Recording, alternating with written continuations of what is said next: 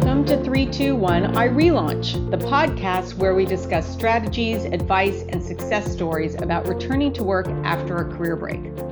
I'm Carol Fishman Cohen, the chair and co founder of iRelaunch, and your host for today. Today, we welcome Donna Levinson, Assistant Dean of Admissions at MIT's Sloan School of Management. Donna is not only a relauncher, but the ultimate career transitioner, having made partner at Accenture during her 18 year career there and then taking a five year career break before launching into academia. We will hear about her road back and how it did not start with the senior role that she has today.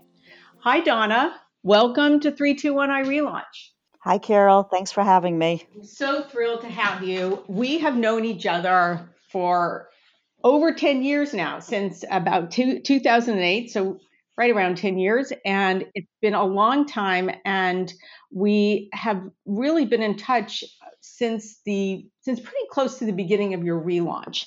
So can you take us through what happened in the early years of your career and your decision to take a career break and then what happened during the career break? Sure.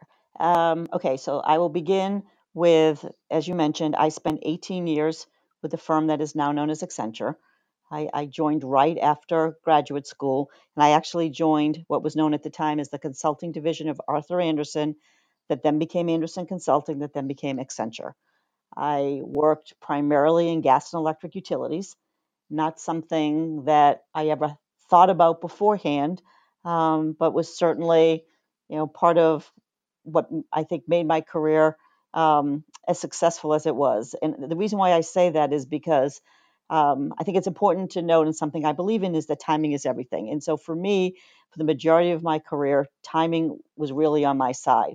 I was with the firm during its growth. It was the growth of the personal computer. I remember vividly that on my very first project, there were two personal computers and they were used pretty much for time tracking and by the time by the time it got towards the end everybody had a laptop on their desks. And so that whole evolution was was part of um, uh, aligned with my career trajectory. And in addition it was the growth um, within the utility industry as well. Um, and to be totally honest what happened was i loved 17 and a half years of my work. And when i stopped loving it i knew it was time to do something else. Um, and i know I, I know i can't get away with without telling you a little bit about what I stopped loving about it. Um, and, and, and again, I think that goes with timing. So this was in the early 2000s. Um, utilities had gone through an awful lot of transition in terms of preparing for, at the time, deregulation, which was a new concept. We had just gone through Y2K. So for those technology folks out there, you'll remember when we were going from the year 1999 to 2000, most computer systems couldn't handle that. I totally remember this, but you have to be old enough to remember this happening. Yes. So ahead. you and you and I both are. yeah, I remember it vividly. And so a, a lot of what was happening in the early 2000s was what we would call fee fatigue. And so the work that I really, really enjoyed for many, many years had sort of gone through full cycle, and we were now looking to generate new work. And it was what I was being asked to do was just something I, I quite frankly, I wasn't comfortable doing. Um, I learned a lot about myself during that time period, and I realized that at a certain point in time, it was time for me to move on and do something different. So after 18 years, I decided that it was time to take a break. Now, I I, I, I, I believe this. I always felt that when it was time for me to do something different, my second chapter, it would be in an academic setting. I just love being on a college campus. I I love everything that I think it stands for, which is the future and endless possibilities and hope and new beginnings. Um, even when I was with Accenture, I got very involved in recruiting. And so I knew, like when I left, that eventually, and I say eventually because, as you pointed out, there was a five year break there, I would want to do something in an academic setting. So after 18 years, I made a conscious decision not to look for a job right away. I had been living, so I grew up, I'm true blue Bostonian, um, and I had actually, because of my work, been slowly moving down the East Coast. And so I had been away from my family for the majority of the time and just wanted to sort of regain some balance in my life.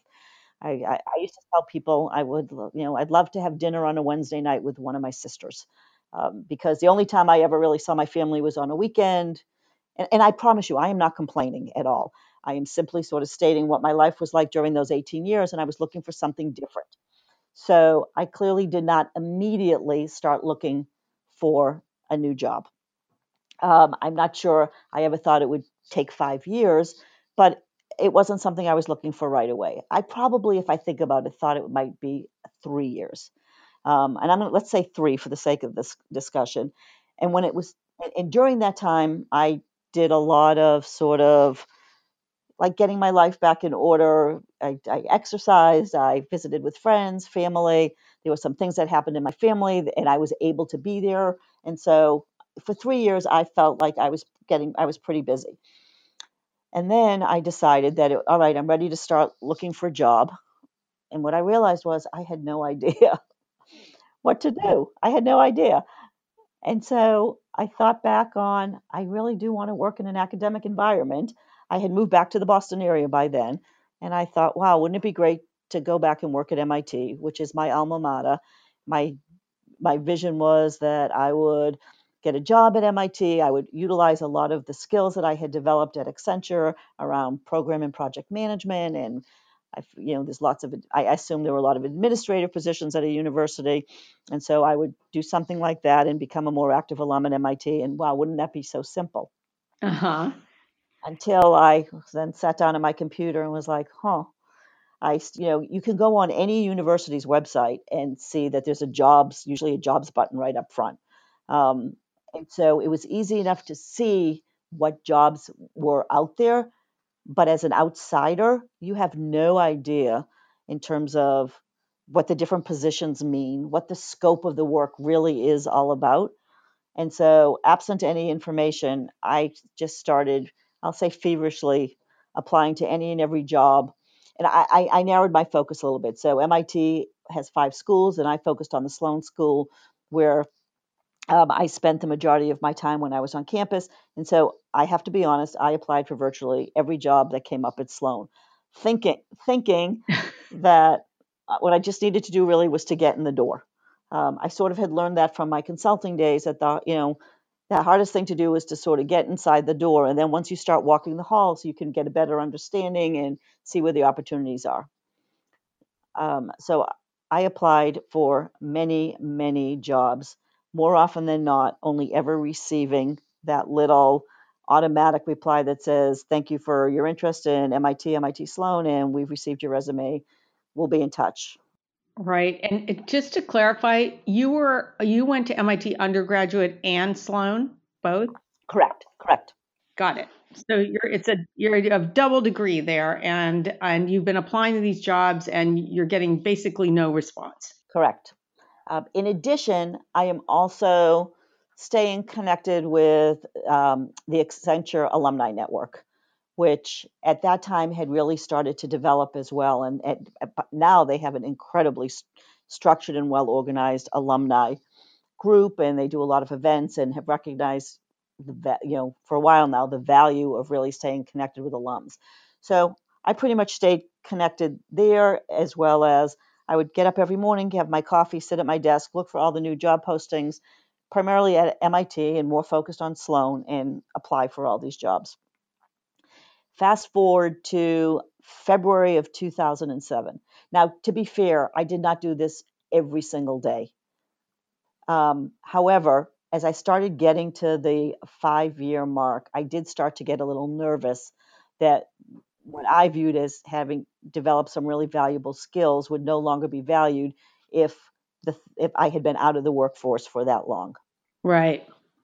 Oh, you know what? I one other thing that I did do in that interim time period was I actually reconnected um, with a summer camp that I went to, and I actually did some volunteer work in their offices for two or three years. I don't exactly know what the time period was then, um, but I volunteered there. I reconnected with people there. I brushed up on you know some I, or I stayed current on some of my Word and Excel skills. So I did that during that time period as well. Okay, but let's fast forward to the um, spring of 2007. Two significant things happened. The, First was I got a phone call, and I got a phone call from somebody in admissions at MIT Sloan who said, Donna, you've applied for, we've noticed you've been applying for jobs. You applied for this job, that job. We're not really sure. What I found out was one of the jobs I had applied for um, was to print. So applications were being submitted at that time online, but then somebody had to print them because the readers actually read hard copy. And I had applied for a job that would be printing applications. Okay. And so what they said to me was, you know, you applied for this job. I'm not really sure this you're the right fit. However, we do have an opportunity for you where we have a group of contract readers reading MBA applications for us basically every, you know, spring and every fall. It aligns with our application deadlines. Would you be interested? Well, you can imagine how excited I was. I said, of course, of course I'm interested. And so I started that in like February, March of 2007. Wait, can I just can we just step back for a minute? When you went through that, so at the three year point, you started applying, and then it was starting to be five years. Did you get discouraged during that time? Like, what what was you? How did you emotionally react to this long period of time where you were applying and applying and trying to get in the door, and you weren't? And were you only at you were still only applying to MIT because you wanted to work there so much, or were you applying to other universities too? So I never ever applied to another university ever. Um, what I did do though was re-explore some uh, like contracting opportunities with Accenture that would get pretty far down a path and then for some reason wouldn't work out. And so that also took up some time. Thank you. All right. So sorry. Go ahead. So you got so you were doing this periodic um, contract ad, uh, admissions office uh, application reading. Right. So I started. So I started this this was for the second round. Now I know so much more about it than I did then. But so it was for I started for their second round, um, which was like in the February timeframe, and I and I read applications, um, and I met people, and I really loved it. And then in May though of 2007, I sat down at my computer with my coffee to once again see what was out there, and I read this press release announcing this collaboration between MIT faculty and Accenture where a group of MIT faculty were going to develop training materials for one of Accenture's growing workforces. It was called the Solutions Workforce. To be totally honest with you, I carry that press release in my briefcase to this day. Oh, wow. To me, I read that press release and I felt very strongly that this was my opportunity. And so, what I did there was there was an Accenture partner who was mentioned in this press release and I immediately reached out to him. I sent him an email. I sent him several emails. I never heard back. Um, one thing that's important to note is by this time, I was now using my personal email. And my personal email account is a little bit of a play on words of my name. And so it's Donald Duck, Donna L. Duck. At the time, it was to some like usamail.com. Now it's gmail.com. But what I later found out was you know, the first three of them he ignored because he thought it was spam. Oh, okay. Then, That's a great lesson. Yeah. Right. It is. You have to, every little thing, you know, makes somehow makes a difference. Eventually, I don't know if I like changed the subject line or whatnot, but I actually got a response. And the response was actually also really interesting. And it said, Dear Donna, thank you so much for your interest. I think we have everything pretty well set here, but appreciate you looking into it.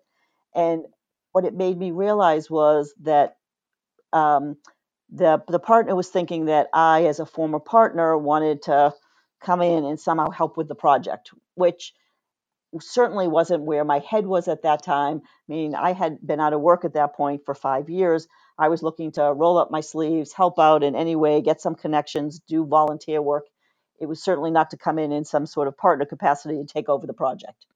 So I definitely had to. I, I once I realized that I made a slight adjustment and to where I asked, you know, I'm you know an alum in the area would love an introduction, and so he eventually made an introduction for me to the people on the MIT side who were running the project.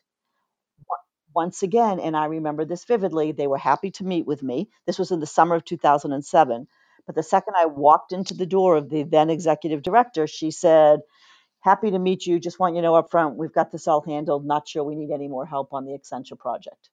To which to which I now had heard that this was the second time, and I was quick to say, totally appreciate that. Just want you to understand at this point, I would love to help out. I'm happy to volunteer wherever it might make sense. And that totally changed the tone of the conversation. Hmm. Once she realized where I was coming from, really, and I, I, I mean, this was a while ago now, but I, these are, there are some key points in this whole thing that I really remember. And that was definitely another one of them. So we chatted, we chatted for a while. Um, we had a good conversation, and something that came up was while they felt like perhaps they had the Accenture program under control, there was a new program that had just launched the year before, which at the time was called MAP, the Mid Career Acceleration Program, which was targeted at men and women who were had taken a career break and looking to get back into the workforce, and that it was a relatively young program. Perhaps I could volunteer and help out with that. Wow, amazing. Hold on one second, Donna. I just want to remind our listeners that you are listening to 321 iRelaunch, uh, the podcast where we discuss strategies, advice, and success stories about returning to work after a career break. I'm Carol Fishman Cohen, your host, and I am speaking with Donna Levinson, the Assistant Dean of Admissions at MIT Sloan School of Management, about her incredible relaunch story. And we're right in the middle of it. So, Donna, you were just saying that you uh, had, had mentioned you would be interested in volunteering um, for this new program called MAP that they were uh, putting together. And so, and I remember, and they so they said, sure, I'm going to connect you with the person who's running the program. She'll send you an email. This was in early August. She'll send you an email, and you two can figure out where it makes the most sense for you to help out. I was ecstatic. And I remember taking myself out to lunch that day because to me, that was like a really positive step in the right direction. That's awesome. So yes. This is early August. Then the month of August goes. And then, of course, every day I'm at my email checking it to see where's my email. I got nothing. After Labor after Labor Day, I decided to send the dear so and so. By the way, I just want to let you know that I continue to be interested in. Mm-hmm to which I immediately received a response because here's my philosophy timing is everything. You know, sometimes you just get so many emails, you don't reply to them all, but they were checking at that time where someone said, Oh, I'm so sorry I never responded to you. We're doing a debrief tomorrow with the first class. Would you like to come and listen? And I said, You bet. So I showed up the next day and they went around the table and everybody who had been in the program did some they did some debrief and no surprise, what came out of that was the challenge for each person to find an, the, the appropriate internship. And some of it was around just being able to articulate the value of the program and what the program was. And so at the end of that day, and this was early September, I proposed that I put together a PowerPoint deck that would help next year's, the following year's group of students be able to hand something to potential employers about what the mid career program was all about, the skills that they had built, et cetera. Well, they were ecstatic. And, and I made sure that I had a check in every week so that I would physically show up on campus every week. This was the beginning of September. I did this for a few weeks. I show up the first week in October, and the executive director said, So, did you see the big news? And I said, What's that? And she said, The woman who was running the program is leaving. She's leaving MIT after 30 something years. She's moving back west, and we've just posted a position. This was in early October. And this position was to run this mid career program, the Accenture relationship, and a third program which enables people to take MIT classes for credit, but not towards working towards any kind of degree. So, what did you do? Well, I was ecstatic. I applied. That's what I did. I went home and I applied for the job, and I started on November 12th of 2007 as a full-time employee at MIT. So I have just celebrated my 11-year anniversary at MIT. Uh, that is just one of the best return to work stories that I've ever heard. I, I love everything about it the career transition piece, the perseverance to the nth degree, um, and just how you stayed connected and relevant and started as a volunteer. That's a that's another in, incredible incredible lesson for people, and just kept showing up until you know you were in the right place at the right time. So it gets a little better. I'll be quick. Yeah. Um, no, no, no, this is awesome. Keep going. So, one thing though that I did pretty quickly realize once I started this job was that ultimately I did really want to end up at Sloan. So, once I took this job, I then continued to be an application reader for the MBA program because that kept me. Con- so, this job was part of the School of Engineering. Um, but I knew, but I knew that eventually I felt like I wanted to be at Sloan. So I continued to read applications for the MBA program and stayed connected for another four plus years until there was some movement and admissions at Sloan that I was aware of because of you know reading, and so I felt like staying connected and reading gave me a bit of an edge there. Um, so four and a half years later, in um, March of 2012, I moved from the um, running these programs as part of professional education in the School of Engineering to actually becoming an associate director within admissions at Sloan. Initially, initially, for the first year, I focused on one of the specialized master's programs, which is called the Master of Finance program. One, one year later, pretty much to the day in March of 2013, my responsibilities expanded and I became the director of admissions, um, responsible for all programs. And then this past July, I then became the overall co lead of admissions. And I am now, as you mentioned early on, an assistant dean. Wow. Again, such a story of persistence. And when during that four and a half year period, when you were a continuing to be an application reader, um, did you what, did you get to know a lot of the people um, in the admissions department? And did you like did they know that you were interested in potentially moving to a role there, or you just kind of waited for the right moment to apply? So I'm going to say I waited, but once I knew that there were a couple of positions open and I let them know, I think that they were very pleased because we had developed relationships over the years and I was a known commodity and I was an alum and it all sort of fit together really well. Right, right. Well, thank you for sharing that story. It's so instructive, uh, and there's just so much there. Can you talk to us about, um, where, like, looking back, like retrospectively from your vantage point now?